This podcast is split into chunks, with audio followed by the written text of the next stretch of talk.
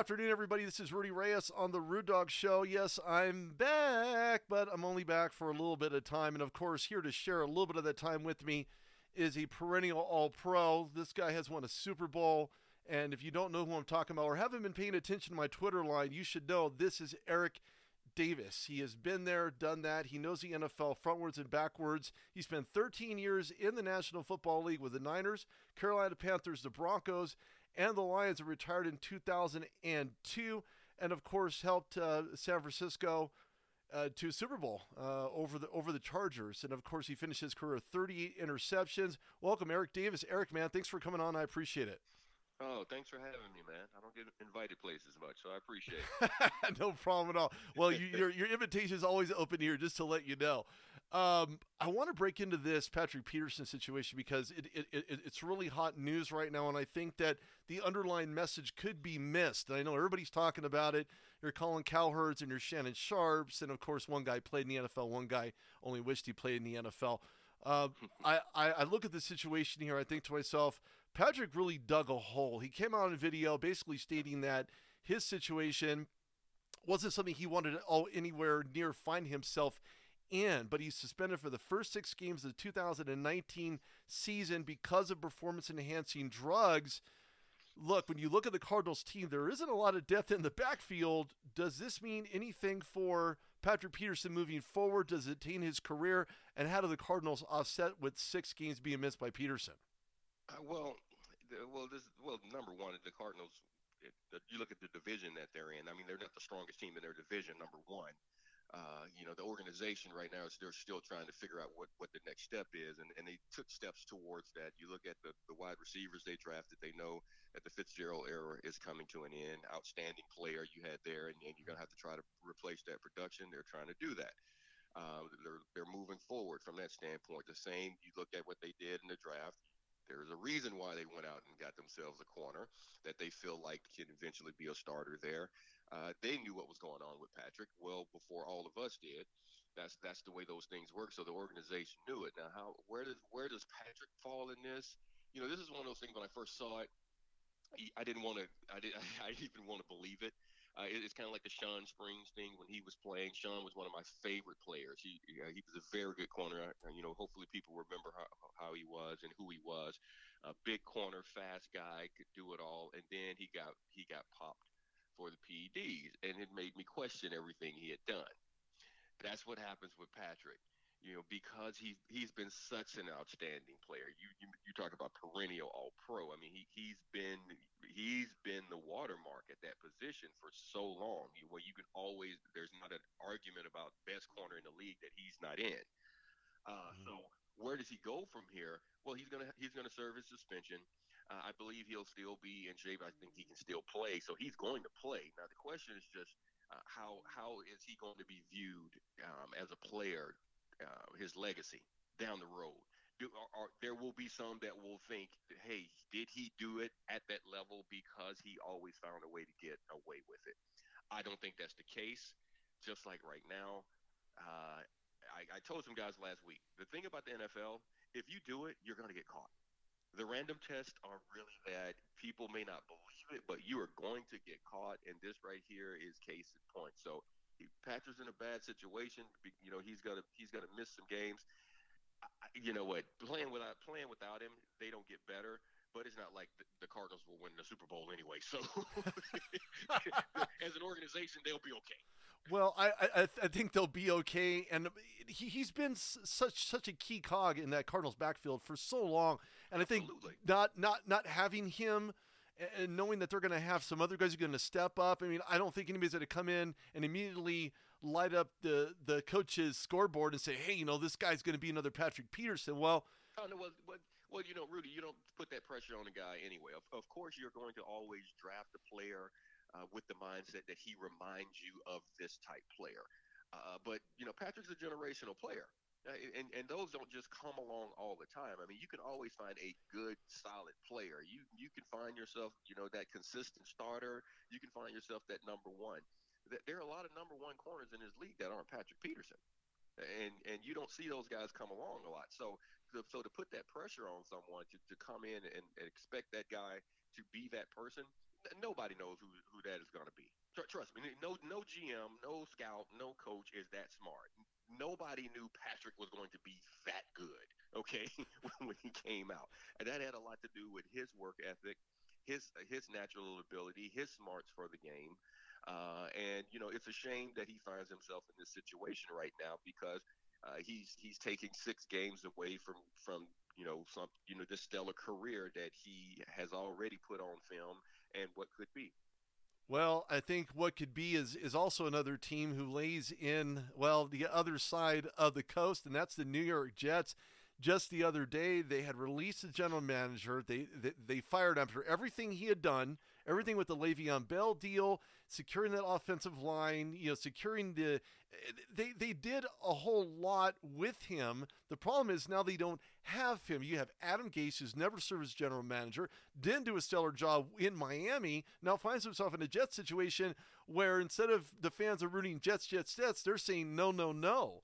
And right now it's about the no when you fire a guy who done again doing so much for you and now you find yourself with Adam Gase as general manager and head coach. There are rumors that he had uh, a, some type of disagreement with the former general manager in regards to that Le'Veon Bell package coming over from from the Steelers, paying him more because Adam Gase's mindset is we're going to hire the most gruntiest of, of grunts. We're not going to pay X amount of dollars. We're not going to pay this exorbitant amount of money to get somebody who, of course, missed – um, I think, a, a non mandatory minicamp to not show up.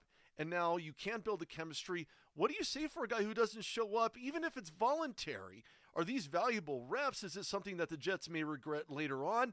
And how does Adam Gase find his way through the muck uh, in regards to now being responsible for two different roles within the Jets organization? Okay, let's start this off by how do I feel about a guy not showing up? Don't care. Never did. Could care less. When uh, it, it's voluntary. Uh, people get so caught up into it. Remember, it's voluntary. Uh, Rudy, if you worked at the post office and they said this week is voluntary for you to show up and deliver mail, do you go in and deliver mail? no, no, you don't. If you are a school teacher and they say this week it is voluntary for you to come in and teach your class, do you show up? No. So because there's a, a higher monetary value placed on the on the profession, everyone's like, "Well, you should be going." No, it's just that. It's called voluntary. What I care about is whether or not, and you talk about the, the chemistry that's building in all of these things. Trust me, everybody on that team knows who Lev Bell is. They know who he is. They know what he can do. Will they get to know him? Yes, they will have plenty of time to get to know him, those that don't know him. His thing that I want from him when he shows up. I want you to be the same Lev Bell that I saw in that in that Pittsburgh uniform. So whatever you did to do that, whatever training regiment you went through, whatever whatever state you were in to get yourself to that level, go back, do that because that's the guy that my team paid for. That's who I want to show up. So that's the first thing right there. I don't even care about that.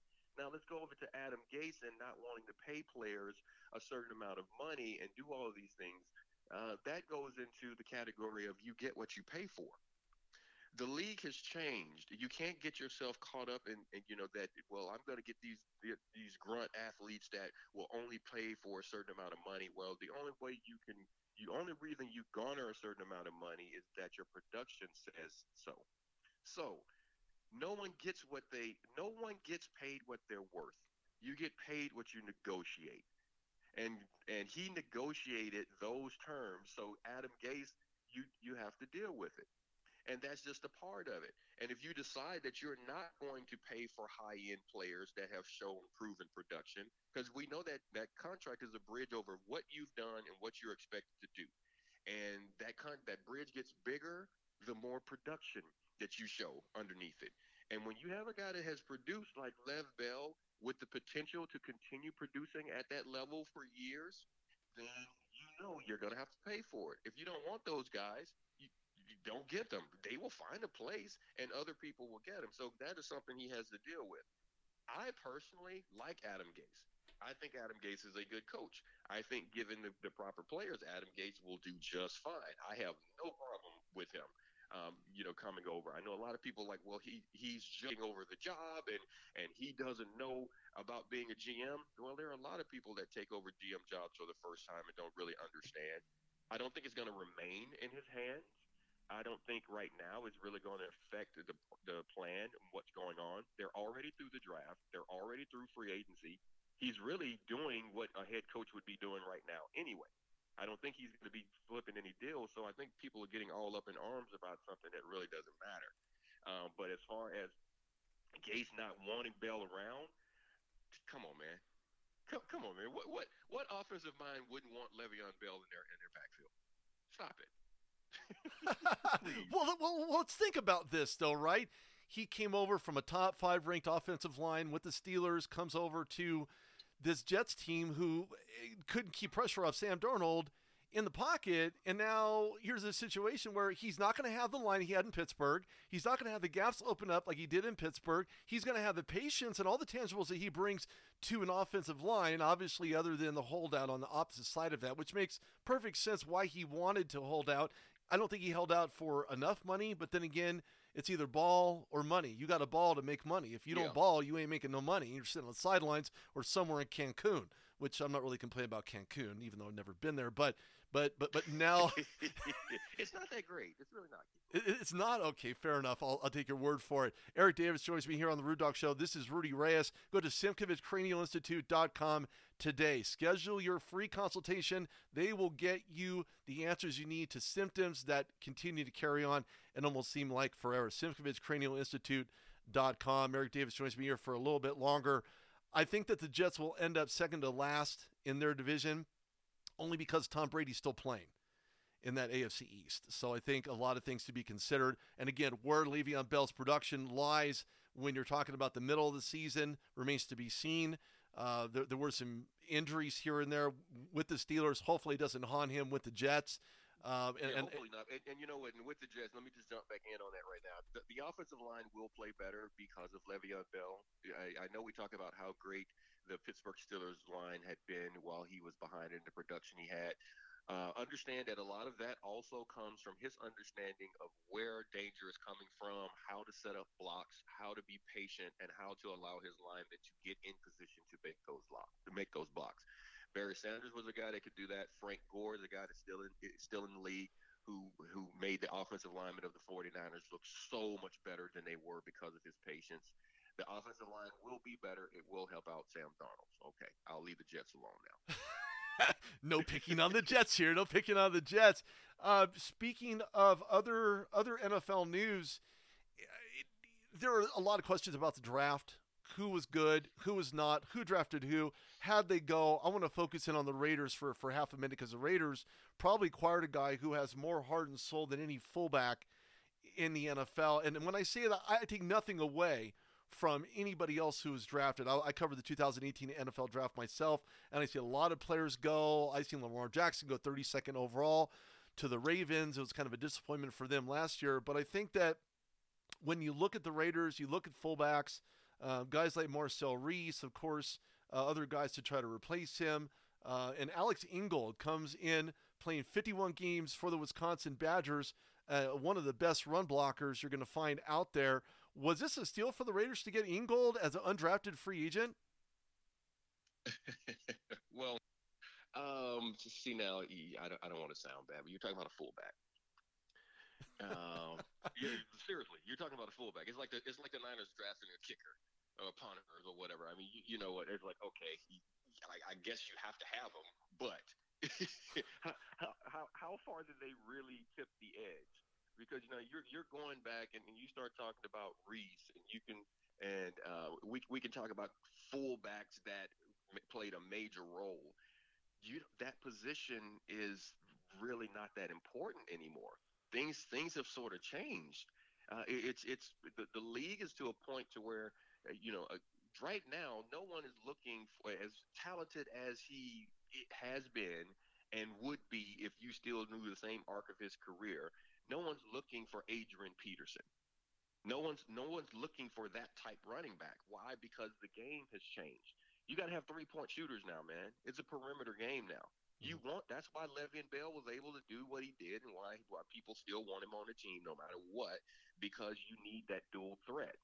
If you if you can find one guy that can do both of those things that can run the ball and can catch the ball, perfect. That's the one out there. You get an Ingram and you and you have those two guys and let them understand that we need you to be able to do all of these things because the the offense um, mindset has spread out and it has changed. And it's about as I said it's about fast break offense now. It's not about pound and ground uh, ground and pound. So back to what you were saying the fullback uh, I'm just I mean I, I, I get what you're saying and I can see the excitement for it but I mean how how how much of an impact do you really add to an offense and to a team and I'm throwing that one at you, Rudy. You you tell me. I mean, you, you would have to convince me that that's that's that's a major pickup. Now, um, as far as being a football player, yes, he's a good football player. Can you always find a way to have good football players on your on, on your team? Yes. Is there a need for it? Yes. Good locker room guys? Yes. Um, you know, is he going to come out and be a teams guy and play very well for you? Because there's no such thing as a backup in the NFL outside of the quarterback position. That's the that's the only backup position. Everything else in the NFL, you're either a starter on defense, you're a starter on offense, you're a starter on teams, and that has to be your mindset. Other than that, you, you know, so he's got to be one of those guys. Well, I think when you look at yeah, no, he he does. He has to be those kind of. He has to be that guy. If you get if you draft in that position, you have to play in the best to your ability in that respective position. I'm going to use Roosevelt Nix. How many blocks did Roosevelt Nix put down? How many guys did he lay flat for Le'Veon Bell to rush through for that touchdown in the red zone? Many. Many, and he did it by himself I, too with the but fake. Rudy, but Rudy, I can get do you? I can also get a I can get a backup, um, you know, defensive lineman to do that. I really I can get a tight end to do that, and I can get a tight end that can catch and can stretch the field and that can put and that can put that can put um, a, a lot of heat on a defense that allow that will allow my perimeter stars to be able to make plays simply by positioning. Um, I can, so I, I get what you're saying. There is a need for that. There is a need for that crash test dummy on the goal line. I get it. you, you need that guy. You need that guy that's that's like, okay, I know my job is to put this seatbelt on and just run into that wall, and we'll talk about it later.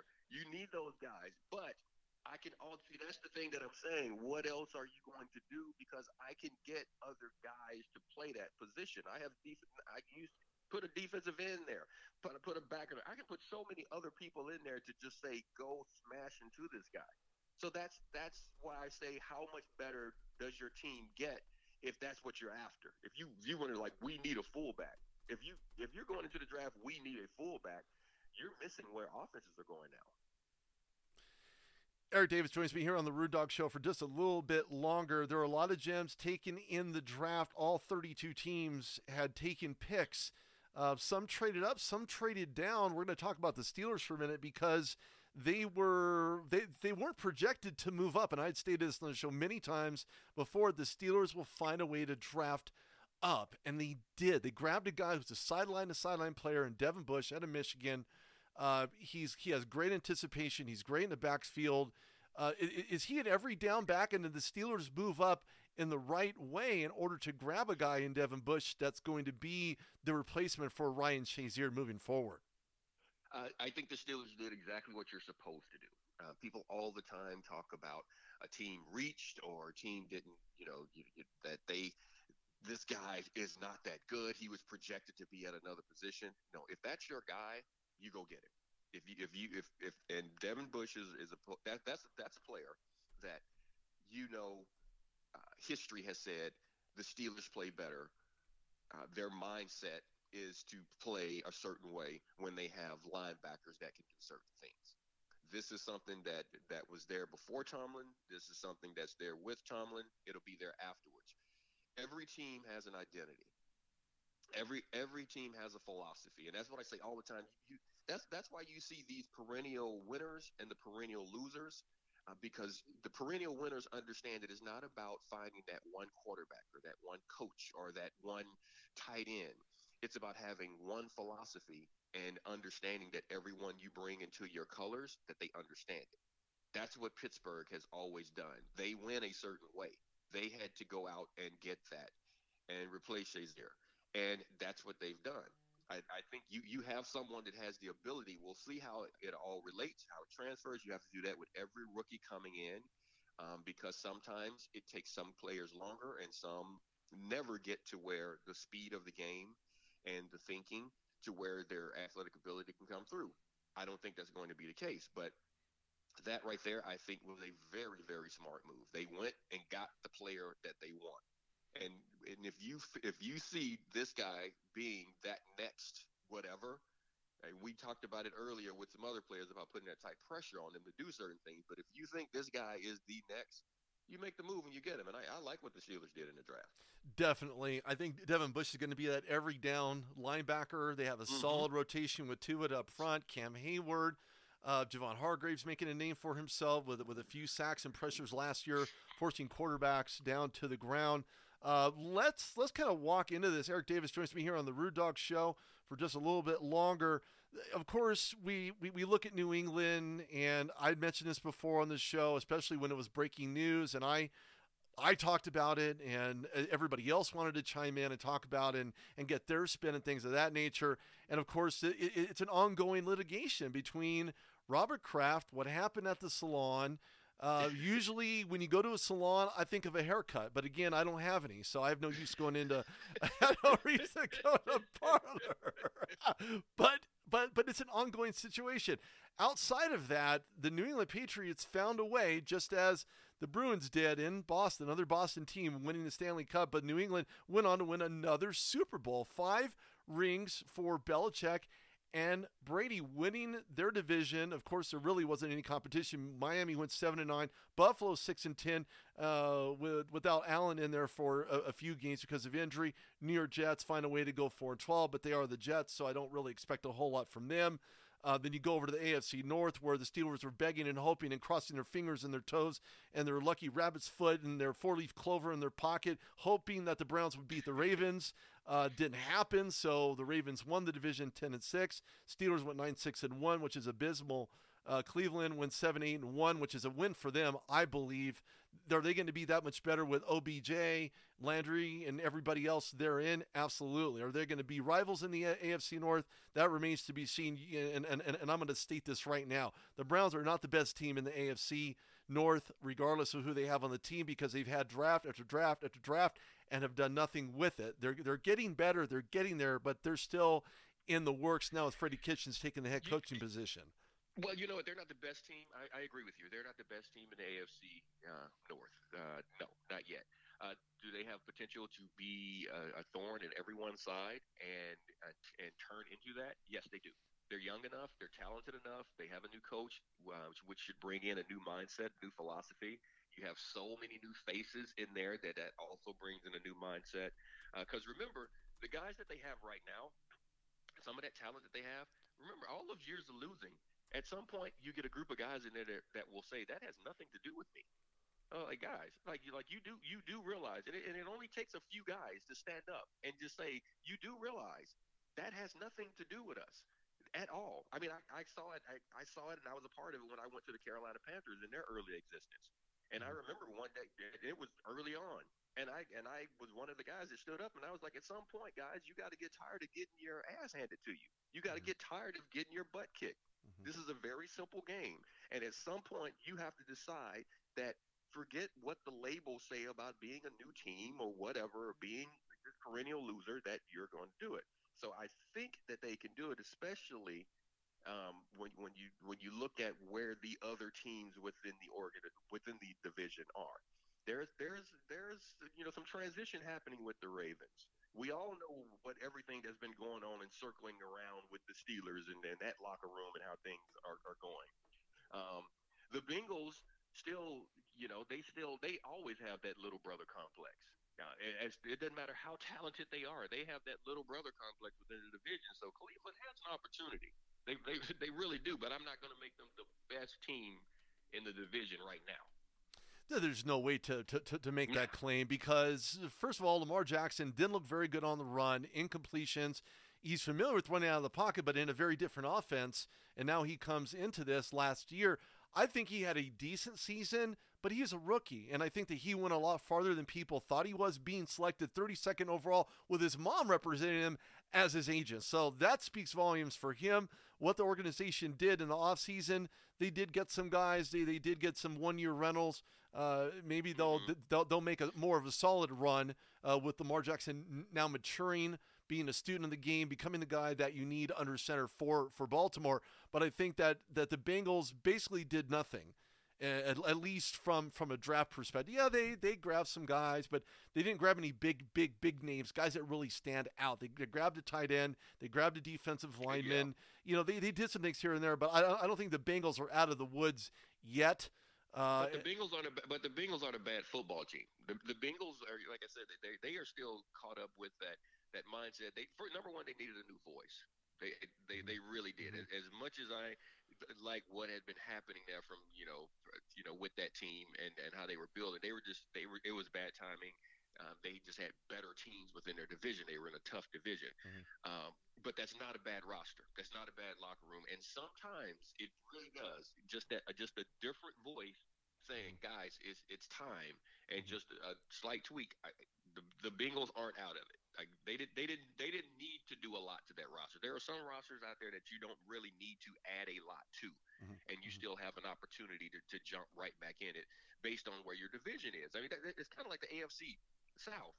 Uh, you those teams are all they're all so close together that it doesn't take much for the Jags to go from last place to first place within this division. You know what I mean, Rudy? Yeah, yeah, no, I, I, I definitely agree with you. Speaking of the Colts, they did some really good things Mhm. um, in, in the draft. Andrew Luck looked absolutely on point. They ended last season at ten and six, which is what I expected them to do, and actually hop, skip, and jump to Houston Texans. Of course, having their their own issues there uh, from from an internal standpoint as well as from uh, a, a player standpoint. Texans went on 11 and 5, Colts 10 and 6, Titans 9 and 7. Um, I'm not. I'm still not a believer. Marcus Mariota under center. He's got a lot to prove, and he knows that he does. He knows that he does. Will Will Will Mariota find his way to get over the hump and and stop with the unnecessary interceptions? Of course, no interceptions necessary, but double coverage, triple coverage. He's not reading defenses. Ben Roethlisberger did the same thing last year, throwing the ball into double, triple coverage. The timing wasn't there. He was off. But does Marcus Mariota find a way to get out of the dark ages and onto a winning track, winning more and, and, and throwing smarter and more accurately down the field this season? Uh, that that may be something that never goes. Um, a lot of times you see it with talented quarterbacks that have big arms. Um, they feel like they could fit it in any any and everywhere. Uh, ben Roethlisberger, as you said, he's one of those guys. He's going to stay there. He has this tough guy mentality. I can always fit it in. I'm not trying to compare Mariota to Brett Favre, but Brett Favre, I played against him constantly. He thought his right arm was better than you. I, I, literally, he and I would be looking eye to eye. I, I, no, no lie, literally eye to eye on the play before the snap, and I'm sitting there looking at him. He's looking at me, and I'd put my hands together like I'm praying, like like please throw it, and he would look at me and wink, and then throw the ball because he believed that he could get it in. And, and you know, you no, no, seriously, seriously, these things we would we would do that. That and and Mario, there there are quarterbacks that have that much belief in what it is that they're doing what's going to so so will he stop throwing the ball and trying to fit it into those windows? No that's what got him drafted being able to throw the ball into those windows. Those windows just close faster. He will learn some of that. What will help him out i believe will be mike vrabel and what vrabel is going to do. This this guy is trying to build his defense. He wants to build his his his running game. He wants to uh, understand the way he won and he knew that it's as great as the quarterbacking was there, he understood and he saw an organization there with the Patriots win in a certain way, and it wasn't all about the quarterback. And I think that's what's going to help that you know Mariota. I really do believe that he has a coach that is that can give him the confidence that you don't have to win the game. I it, not and, and some coaches go too far. Some organizations go too far. Well, where they go into well, just don't lose it. No, if, if you're a player who I, I'm telling you just don't lose the game for me, you're not good enough. No, what I need you to do is go out and make the plays as they present themselves, but you don't have to try and recreate or to, to create something that's not there. I think he has the opportunity to learn that because he's talented enough. Uh, but I'm with you that the rope has kind of come to the end. He needs to do it right now, especially with the coach coming back the way Andrew Luck was playing. You see what's happening with the quarterback situation and mm-hmm. the team um, with, with the Texans. If they're going to compete, he's going to have to do it right now.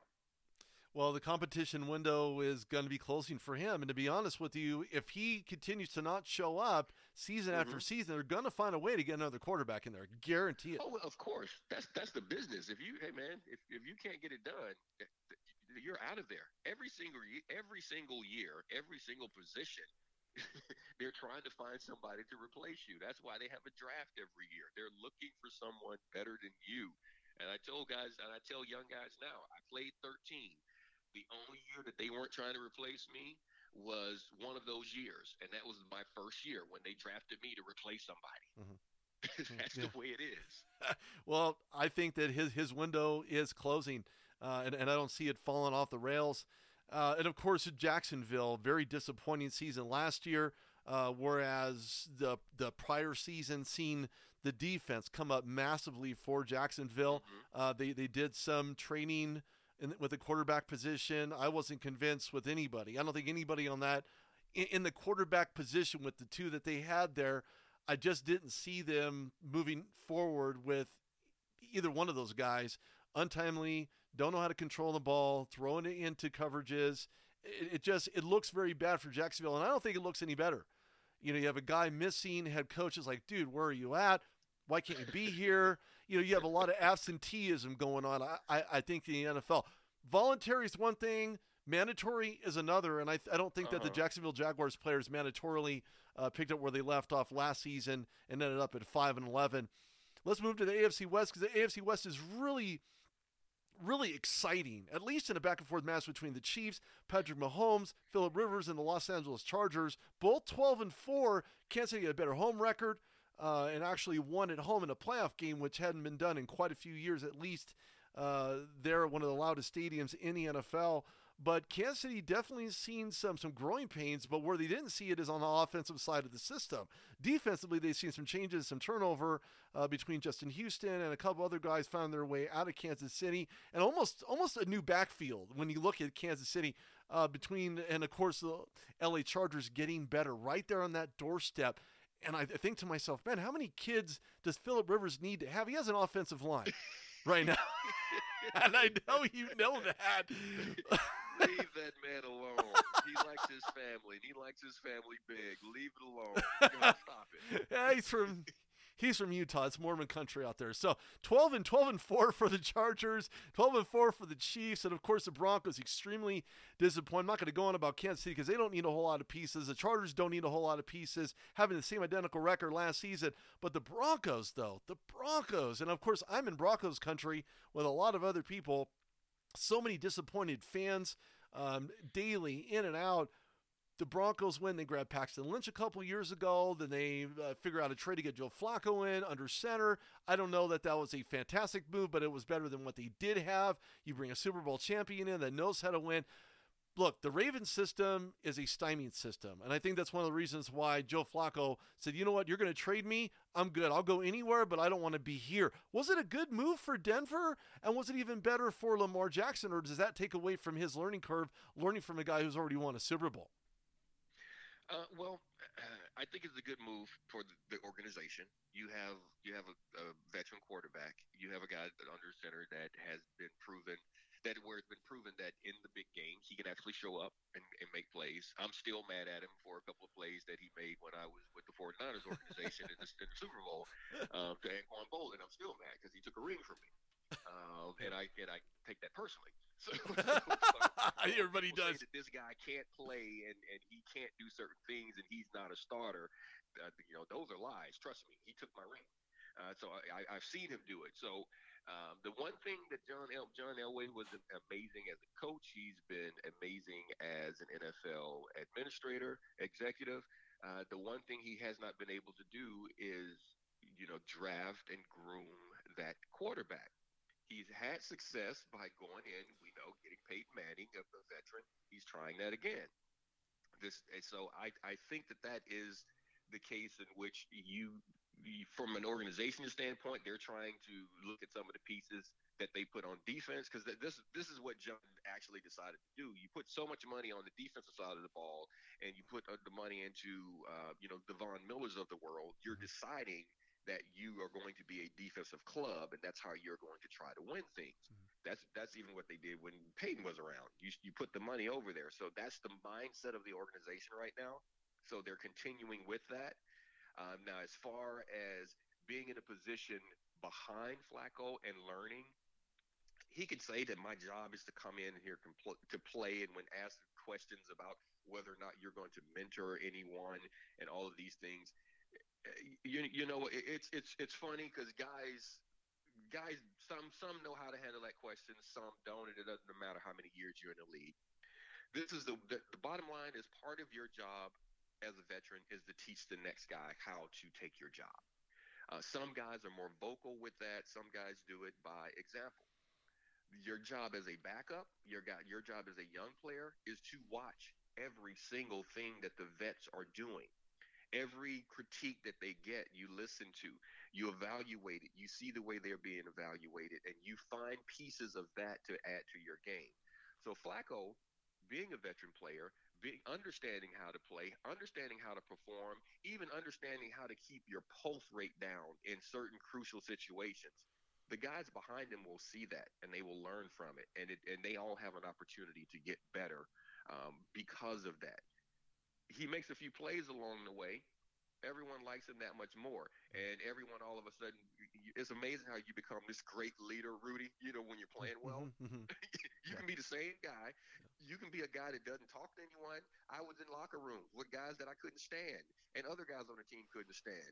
But everyone was like they're the greatest leaders, and, and they're they are a major part of everything that's happening. No, nobody even talked to them, but they performed on the field, and that's all that anyone ever really cares about. What do you do on Sunday? So if Flacco does that, they'll be fine. The organization will be fine, and the guys behind him will learn from it. Well, hopefully so. And, and, I think that, that the Broncos are on a serious learning curve right now because they, they did lose Brandon Marshall to Oakland, uh-huh. of course, the rivals within the division, and lost a, a couple other key pieces. And you're talking about Von Miller, very explosive, but those guys, like a Patrick Peterson, like a Ben Roethlisberger, they don't grow on trees. They're not the ones you can find a low hanging fruit. These guys come in every once in a while, and it uh-huh. takes it takes a while. Uh, the the Steelers went through I don't know how many cornerbacks and how many safeties. They found Rod Woodson. They found Troy Polamalu at a USC. You know, you you you don't find guys like this very often, and I think that you know Joe Flacco's he, he's not that guy yet, but winning cures wounds, winning cures ailments, winning cures blues and mentalities within the locker room. The more you lose, the worse the mentality is. So you go out and, and underperform and underachieve because that's your mindset. And I think that Joe Flacco has a little bit of ways to go. Yes, he won a Super Bowl. Will he go into the Hall of Fame? Nah, I don't think so. But it depends well, on what he does in Denver. But, but Rudy, but right now you're not even concerned about the Hall of Fame. Right now you're concerned about stability. If you're the if you're the Broncos, if you're a Broncos fan, you're concerned about stability at the quarterback position. You're you're concerned about someone coming in and being a playmaker at the quarterback position. Uh, your defense, even with the loss of, of a Brandon Marshall, you, you look at what you have. Your defense is good enough to to make plays. It's more than adequate enough to keep you in games. You need an offense, you need a quarterback that can give you three scores a game. And that's what, and you have to be able to have that, especially looking at, at the division that you're in, mm-hmm. because you are playing, uh, you're playing against the Warriors. If you start to look at what you have when when you go play Kansas City, they are going to score. Mm-hmm. I, their issue is their defense, and I said it last year, and, and I think until they address it, uh, and until I see how it progresses, if you're going to give up 30, 40 points a game, mm-hmm. you're going to, it's going to be tough when you get into the playoffs because someone's going to find a way to do that.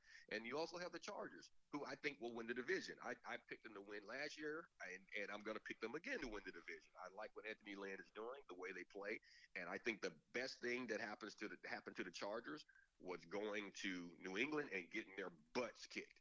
They found out that young team that you know young and old they found out what it actually took and what it takes to get to that next level i wouldn't be shocked if the chargers aren't in the super bowl next year so when you have those things within your division Uh, you just got to get some stability within at the quarterback position. So forget forget about the the soup about the um, Hall of Fame right now. Guess he he'll be out the league years and years not doing anything for your organization before he can get that jacket, whether he gets it or not. You need him to win right now.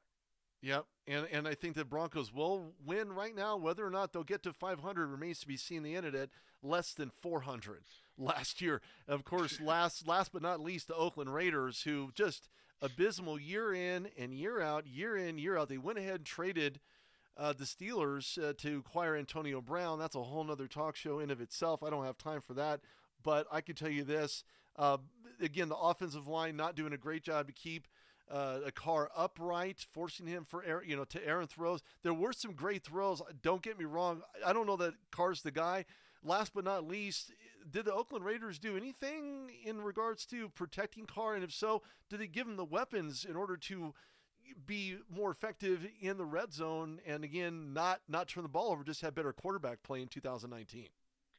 Uh, well, Derek hasn't played better. Uh, coming coming out, and, and I got some heat from from people coming out uh, uh when he was drafted. The thing that I, I always liked him, I think that he has all the tools to do it, but in college, when I went back and I looked at his film, it was when he was pressured, it kind of got to him. And then he came into the league and you weren't seeing those things. I think that's starting to, I, I think guys are starting to tap into that. And uh, and you see some of the errant throws in those situations. Uh, I, I you, you look at the switching of the offense and understanding what's going on. Did they get in weapons? I know, as you said, AB is a that's a whole different uh, topic, and we can talk about that for a long time. I'm a big, big, big, big AB fan. I, I, really do. The production is off the charts. I don't see how you're going to stop it right now. He, he, there are few receivers in the league that can take you off the dribble. He's one of those guys that you don't have to set a pick, you don't have to run a play, you don't have to do anything but give him the ball, and he can take you one on one. And and that's just that's just the way it is. Offensively, they got better. Uh, Derek Carr just got better. His numbers are going to get better. It can turn into the Peyton Manning thing. Peyton Manning set the touchdown record when he was there in Denver. But Peyton Manning, uh, honestly, um, Bebe should have gotten it because he was throwing a whole lot of hitches, mm-hmm. and mm-hmm. mm-hmm. and and Thomas was taking him. He was taking he was taking a two yard pass, fifty yards. That's what you get in AB. So, um, does the accuracy, do the numbers, do all of these things increase? Yes, they can because you don't have to push the ball up the field as much, which means you don't take as many hits, which means you don't throw as, in, as many interceptions. All of those things can come into play. My concern with the Raiders is your the offense. How how much is Jon Gruden Gruden going to add to that offense? Um, he's a true West Coast guy, mm-hmm. old school West Coast guy. Mm-hmm. We know that. We know um, where he cut his teeth and how his offense is run. Um, high schools run a version of the West Coast offense. Guys have been playing against it so long now that you understand a lot of the original concepts. He has to change some things up to make it easier for his quarterback. And I actually put more of that on Gruden, um, being the offensive guru that he's supposed to be. I put more of that on him that I put on Derek Carr right now. So I think that's going to help his advancement. He has a guy that's supposed to help him out. If if that offense can progress, he he has a true number one receiver. They should be better. It should get better. It it's hopefully going to get better because Raider fans are completely in disgust right now, going back to back seasons, uh, less than less than 500, and that's not yeah, going to work. Yeah, no, they, they they they have the talent. Again, it's it's like the Cleveland Browns. It's putting it all into perspective. Gruden's last year, uh, or last season rather, was not reflective of anything you'd see in Tampa Bay when he won a Super Bowl. But more importantly, what he can bring to this offensive system. I completely agree with you. Eric Davis joins me here on the Root Dog Show for just a few seconds longer. Eric, where can everybody find you at to check you out to listen to some good stuff and uh, and look at your straightforward tweeting? Well, you you just you just said it. You you know what? I um I, you know I'm, I'm actually I'm actually getting ready to do some some speaking on the circuit with some things. I'll put it out. Um, um, I'll put it out here shortly once we have everything locked down. Uh, the, the speaking circuit that we're going to go on. Um, I've been, you know, helping guys out with some with some camps, mm-hmm. uh, and um, and I'll I'll get it all out on the social media to let anyone who who wants to know get involved with it and, and come out. But just trying to just trying to um, you know talk ball, uh, but also talk about what is you know the the the things that happen and what this game brings. It's a, it's a great game. I, I love it. I, but there's so many life lessons that that these guys learn, um, and there's so much about it that people just don't understand uh, because it's it's sort of it's it's a it's an all boys club and there's a rope that a lot of people don't get behind, and we just want to kind of just let the people get behind the rope. So, uh, as you said, straightforward tweeting. Uh, you know that's that's what what is my what is my handle underscore Eric Davis underscore yeah you follow follow that and I, I I don't say a whole lot but I try to make it have some substance when I do so uh, you, you, know, Rudy. Substance you, you everything. Yeah, yeah. So substance is everything. Eric Davis joins me here on the Rudo Show. Eric, hey man, thanks a lot. I appreciate your time. Gonna have you back on again. I uh, would love to have you back on. Let people know uh, more more about you. We'll talk about where the teams are in the season. We'll talk about you know who's good, who's bad. If you had one team that you could pick that won the NFL draft in the sense of who got the most value and bang for their buck, what specific team would that be? Wow, one. That's man. You, that's so hard. That's so hard. I stumped you. I, you know, and, and, I know what you mean. If, this is the right now. Right now, if you look at all of these teams, uh, everyone went out and supposedly got the players that they need. You don't know what they're going to turn into. So if I if I'm going to okay, if you're asking me one team, I'll make this quick as quickly as I can and do this as quickly as I can. If you're saying one team that got the bang for their buck, it's not going to be sexy. I'm going to go New England. Why? They always tend to draft the players, draft players that come in and fit the system. They and this is what I was talking about. It's not about having a specific player. It's not about a team coming in. I need a quarterback. I need a tight end. I need a, a fullback, as you said, fullback. Wow. Uh, but it's about it's it's about understanding your philosophy and what it takes to win. And New England continues to show that they know how to do that, and they did it again. And and even like this year again, they draft a quarterback. They, that Belichick drafts a quarterback every year how much how many players have solid players has he gotten over the years by trading those quarterbacks away that will never play as long as he has Brady? So just think about that. So that's why I say that team had another solid draft. They got players that I believe can play, may not play for them, that could be traded in assets down the road for them and continue that that uh, organization moving and steamrolling in the position that it is ha- has been in. So um, I'm going to say they won. Well, if, if they won, then who lost? Because you always have to have a winner and a loser. Who was the loser? there are a lot of teams no who lost. No one, we can't, no one, no one can lose right now. No one. Why? because it, it, takes a few years to see who can, you can have some teams that have done better, but you got all these players, and, and Rudy, I am not going to be the guy that comes out and says, this guy can't play this guy can't play. Even even like when when people went in with the Raiders and they were like, why would they draft Clelin Ferrell that early in the draft? Why? Because they thought he was their guy. If you think he's your guy, get him. One of the wisest things I ever heard from a coach um, that that actually didn't try to act like he was a genius or anything like that.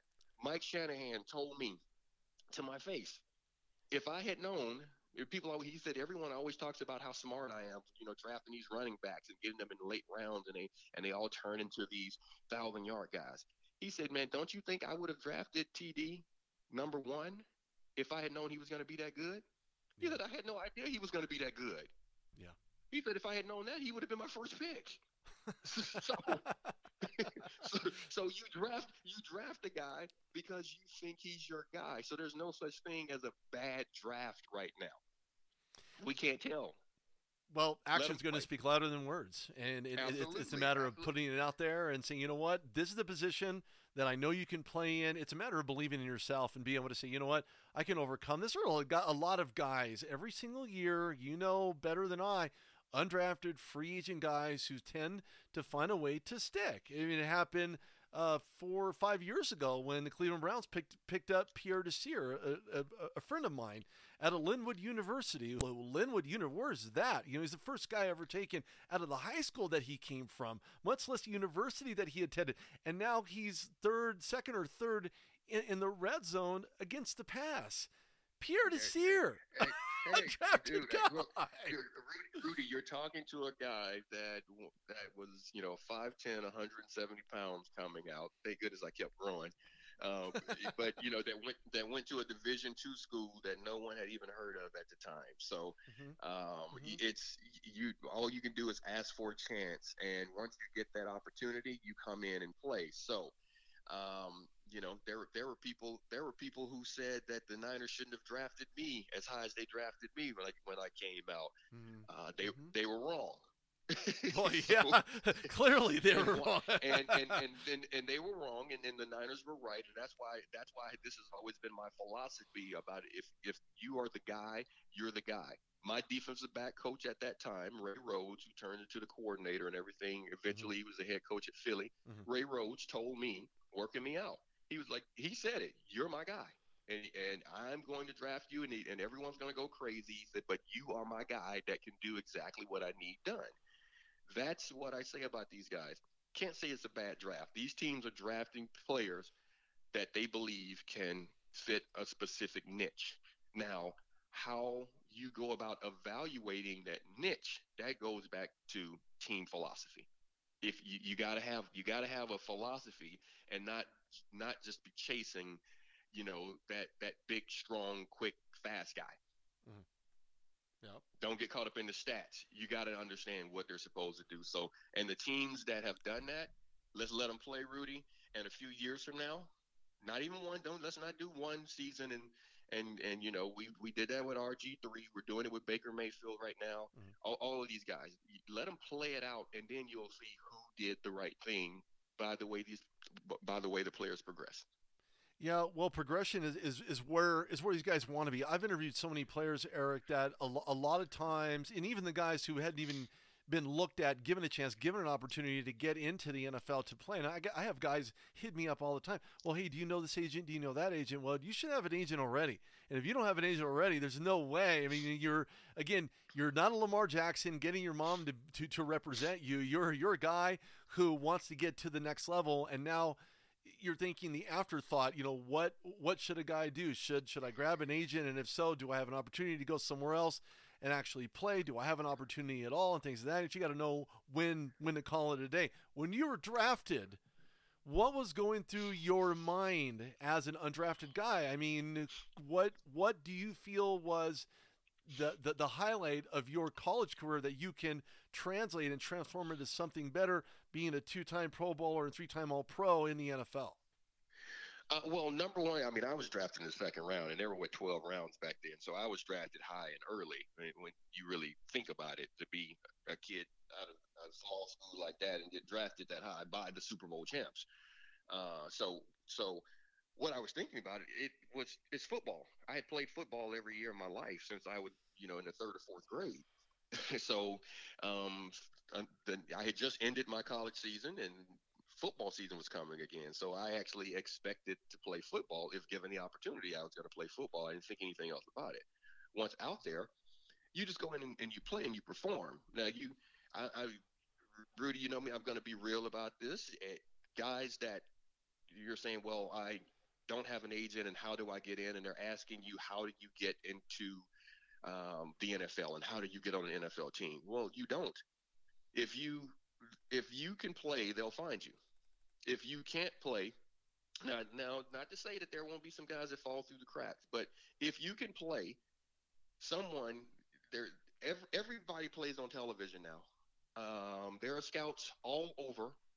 They are, I mean, they're, they're these guys get paid handsomely to be NFL scouts. They will get there and they're area scouts, and they will find you no matter what school you're playing for. People will find you.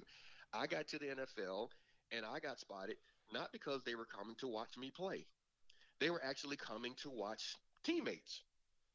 They were actually they were actually coming. I you know they were actually I played with some mean defensive linemen. I mean we were a Division two school, but we kicked butt. I had mm, I think I had uh, six or seven guys off of my team go to the NFL, which is ridiculous for a Division two school. Yes. Um, yeah, it, it, truly is. We were we were good, uh, but I, you know my defensive linemen they were coming to look for at those guys. No one was paying no one was paying any attention to me. I was a little tiny dude. Um, but what happened? One one of the scouts came in and, and he Dave Campo, the Dallas Cowboy scout, ironically enough. He, Dave Campo, Dave Campo was the first guy to come to me during my junior year, and and he said, I, I'm I'm here to look at Cheeseburger. That was that Orlando Adams. That was his name, Cheeseburger. He got drafted by Philly, but um, but he he was like I, I, he was like I'm here to look at Cheeseburger. He said, but every time I cut the film on, you keep jumping out. He's like I I, I keep seeing you do things.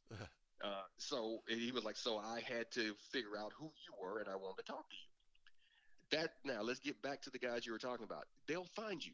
They will see you. You just go out and you just play. You play the game, and if you have if you have and possess the ability to do certain things, there there have to be some given. There have to be some tangibles. You have to be so fast and so quick and and and you know and so strong based on the position that you're playing. Now, those things have to be a given because you, you, you know it, that's the physical is going to max out at some point. So you know the bigger, the stronger, the faster you are. Okay, you know that's going to help because there's some guys' philosophy, and it kind of makes sense. Most of the time, big, strong, fast, um, it, it, beats slow, weak.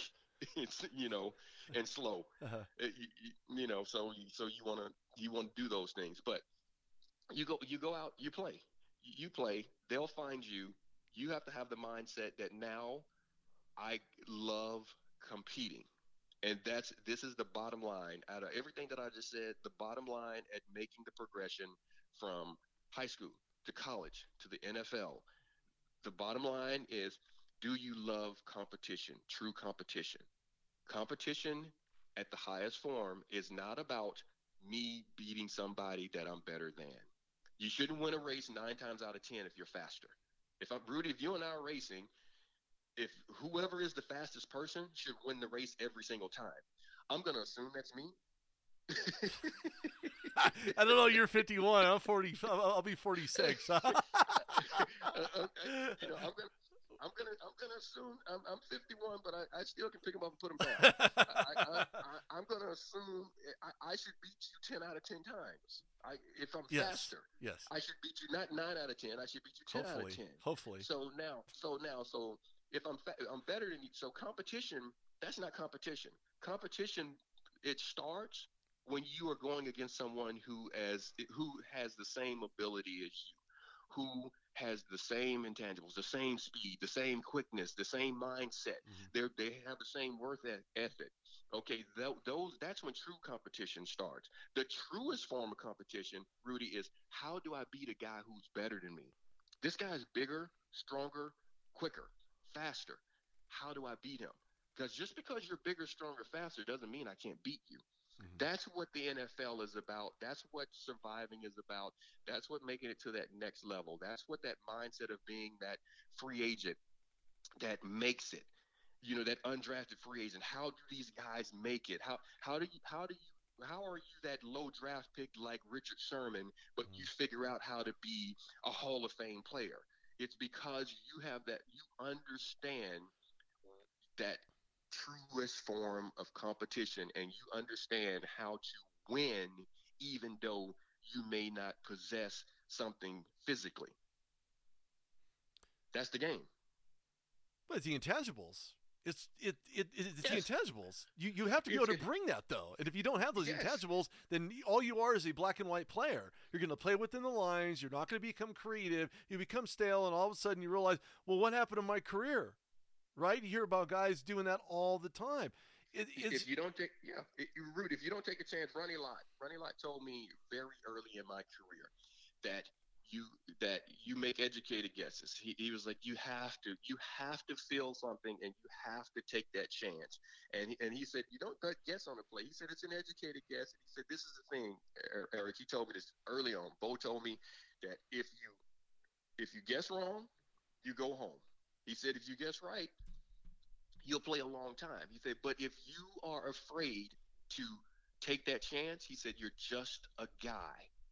And one of the expressions we had around the Niners organization was "Don't be the guy."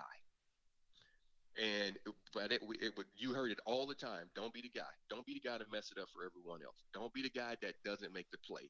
Don't be the guy that doesn't show up when we need you to show up.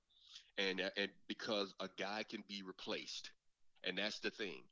So so that's when you talk about those intangibles. It's understanding your physical ability. Some guys have more. Some guys, Randy Moss could just wake up and outrun people. Period. Mm-hmm. Th- th- that was it. Some guys, that, and, and uh, that's the thing. I don't have to run a four-two to cover a guy who runs a four-two. Mm-hmm. How many guys in, in the NFL uh, and we'd see him all the time. You'd get the scouting report, and they was that this guy runs a four three one forty, and I'm like, you're a wide receiver, you run a four three one forty, and you're not an all pro. You can't catch. Yeah. You can't run routes. Yeah. You you can't understand how to read defenses. Yeah. There's there's a reason why. Like you're not even starting. Mm-hmm. There so so so you so you have to understand how to utilize the physical and the mental to play the game because it's it's like at a, at a point you got to get like Neo in the Matrix, man. You got to be able to see everything moving around and understand what it all means together. Yeah, or, or even John Wick, you know, where all he needs is guns and blow people away, you know, with the uh, with the amount of guns that he has. But Eric Davis joins me here on the Rude Dog Show. Man, Eric, last last but not least, I, I don't I don't want to pick Super Bowl guys. I don't want to pick Super Bowl teams. I don't want to pick Super Bowl players if there was one team that you would have going to the Super Bowl, you were talking about the Chargers. Do the Chargers end up in the Super Bowl on the AFC side? And if so, who matches up with them on the NFC side? Uh, if I had to pick today, um, and it's so early, and I always hate doing that, and I reserve the right to change my mind. Not on this year, show. okay, as team as team starts playing, as, as the team start to play, we'll probably have we'll have ten of these conversations throughout the season. I'm sure. yeah. Uh, I, I reserve the right to change my mind, but but right now, knowing what I know about that organization, about the head coaches, uh, the players in their locker room, and the way their locker rooms are run, I would, because of just the mindset of Anthony Lynn and that organization, what he has top down, I, I'd like the Chargers. I would go with the Saints. Same reason, understanding what they have top down, top down from Sean Payton, um, the the urgency that his Hall of Fame quarterback feels, uh, the talent that's around him, um, uh, just the mindset of those guys. I think there's a certain hunger there that you have to have. Um, and there's a certain expectation that you have to have. It's not just about wanting to win. Everybody wants to win every every team wants to win on Sunday. Every team wants to win the Super Bowl. Uh, to to get there, you, you, there's a team that will accept nothing less, where where you have to have it. I think there. I think both of those clubs sort of have. Um, I, I think you, you, saw the way the season ended for the Saints. Mm-hmm. Yes, it's going to be a different team, but the culture is there to where that hunger will remain. And I think the same thing happened after the butt kicking that the Chargers got. That that hunger will remain even when you uh, add those different pieces to it this year. So, so those would be my two picks today. As I said, I want this on record. I can change my mind. well, I'll give you that, Eric. I'll give you that. I, I don't know about more than that, but but at least I'll I'll give you that much. If there are two teams that I would have in, in the Super Bowl, I, I, am a little biased. I am a Steelers fan, but I understand that you have to be objective. And of course, I've always been objective, whether my team stinks or, or doesn't stink. I, I think there's a, a new fire uh, set underneath Ben Ben Roethlisberger. Uh, I, I, think that the Steelers will be much better. They're they're more talented than nine six and one even without Le'Veon Bell, and, and now Agreed. you know, and, and still not having Antonio Brown now headed over to Oakland. Uh, and, and I think that with all those pieces defensively, they're more deeper in the rotation with Devin Bush in the backfield. Uh, they, they do have a, a lot better. They're going to have a lot better cornerback play uh, with a guy like Steven Nelson came over from Kansas City. Um, trying to get Steven on my show, uh, and of course you have uh, Benny Snell on, on, the RB side, right out of Kentucky, mm-hmm. drafted. So I, I, think the Steelers, and they beat out New England last year. Uh, they, they could have faced uh, San Diego, but again, they're nine six and one. Didn't do all all as well as uh, clearly their their roster indicated. Uh, but I think most people don't don't remember. Maybe they just have a lapse of memory that Mike Tomlin has not had an under 500 season since he's been the head coach for this organization. I'm picking the He Steelers in the He AFC. doesn't get enough credit. No, does not get no, credit. not at all. And you know what? He he may never. He may never. No, he Uh, won't. It, it's too late. He won't. the, the, the perception of him is that he doesn't. Um, that that he- that he's doing it with smoke and mirrors. That he doesn't control the locker room. That he's that he's not. Uh, you know, this X and O uh, coach. And um, I, I I sort of disagree. You you.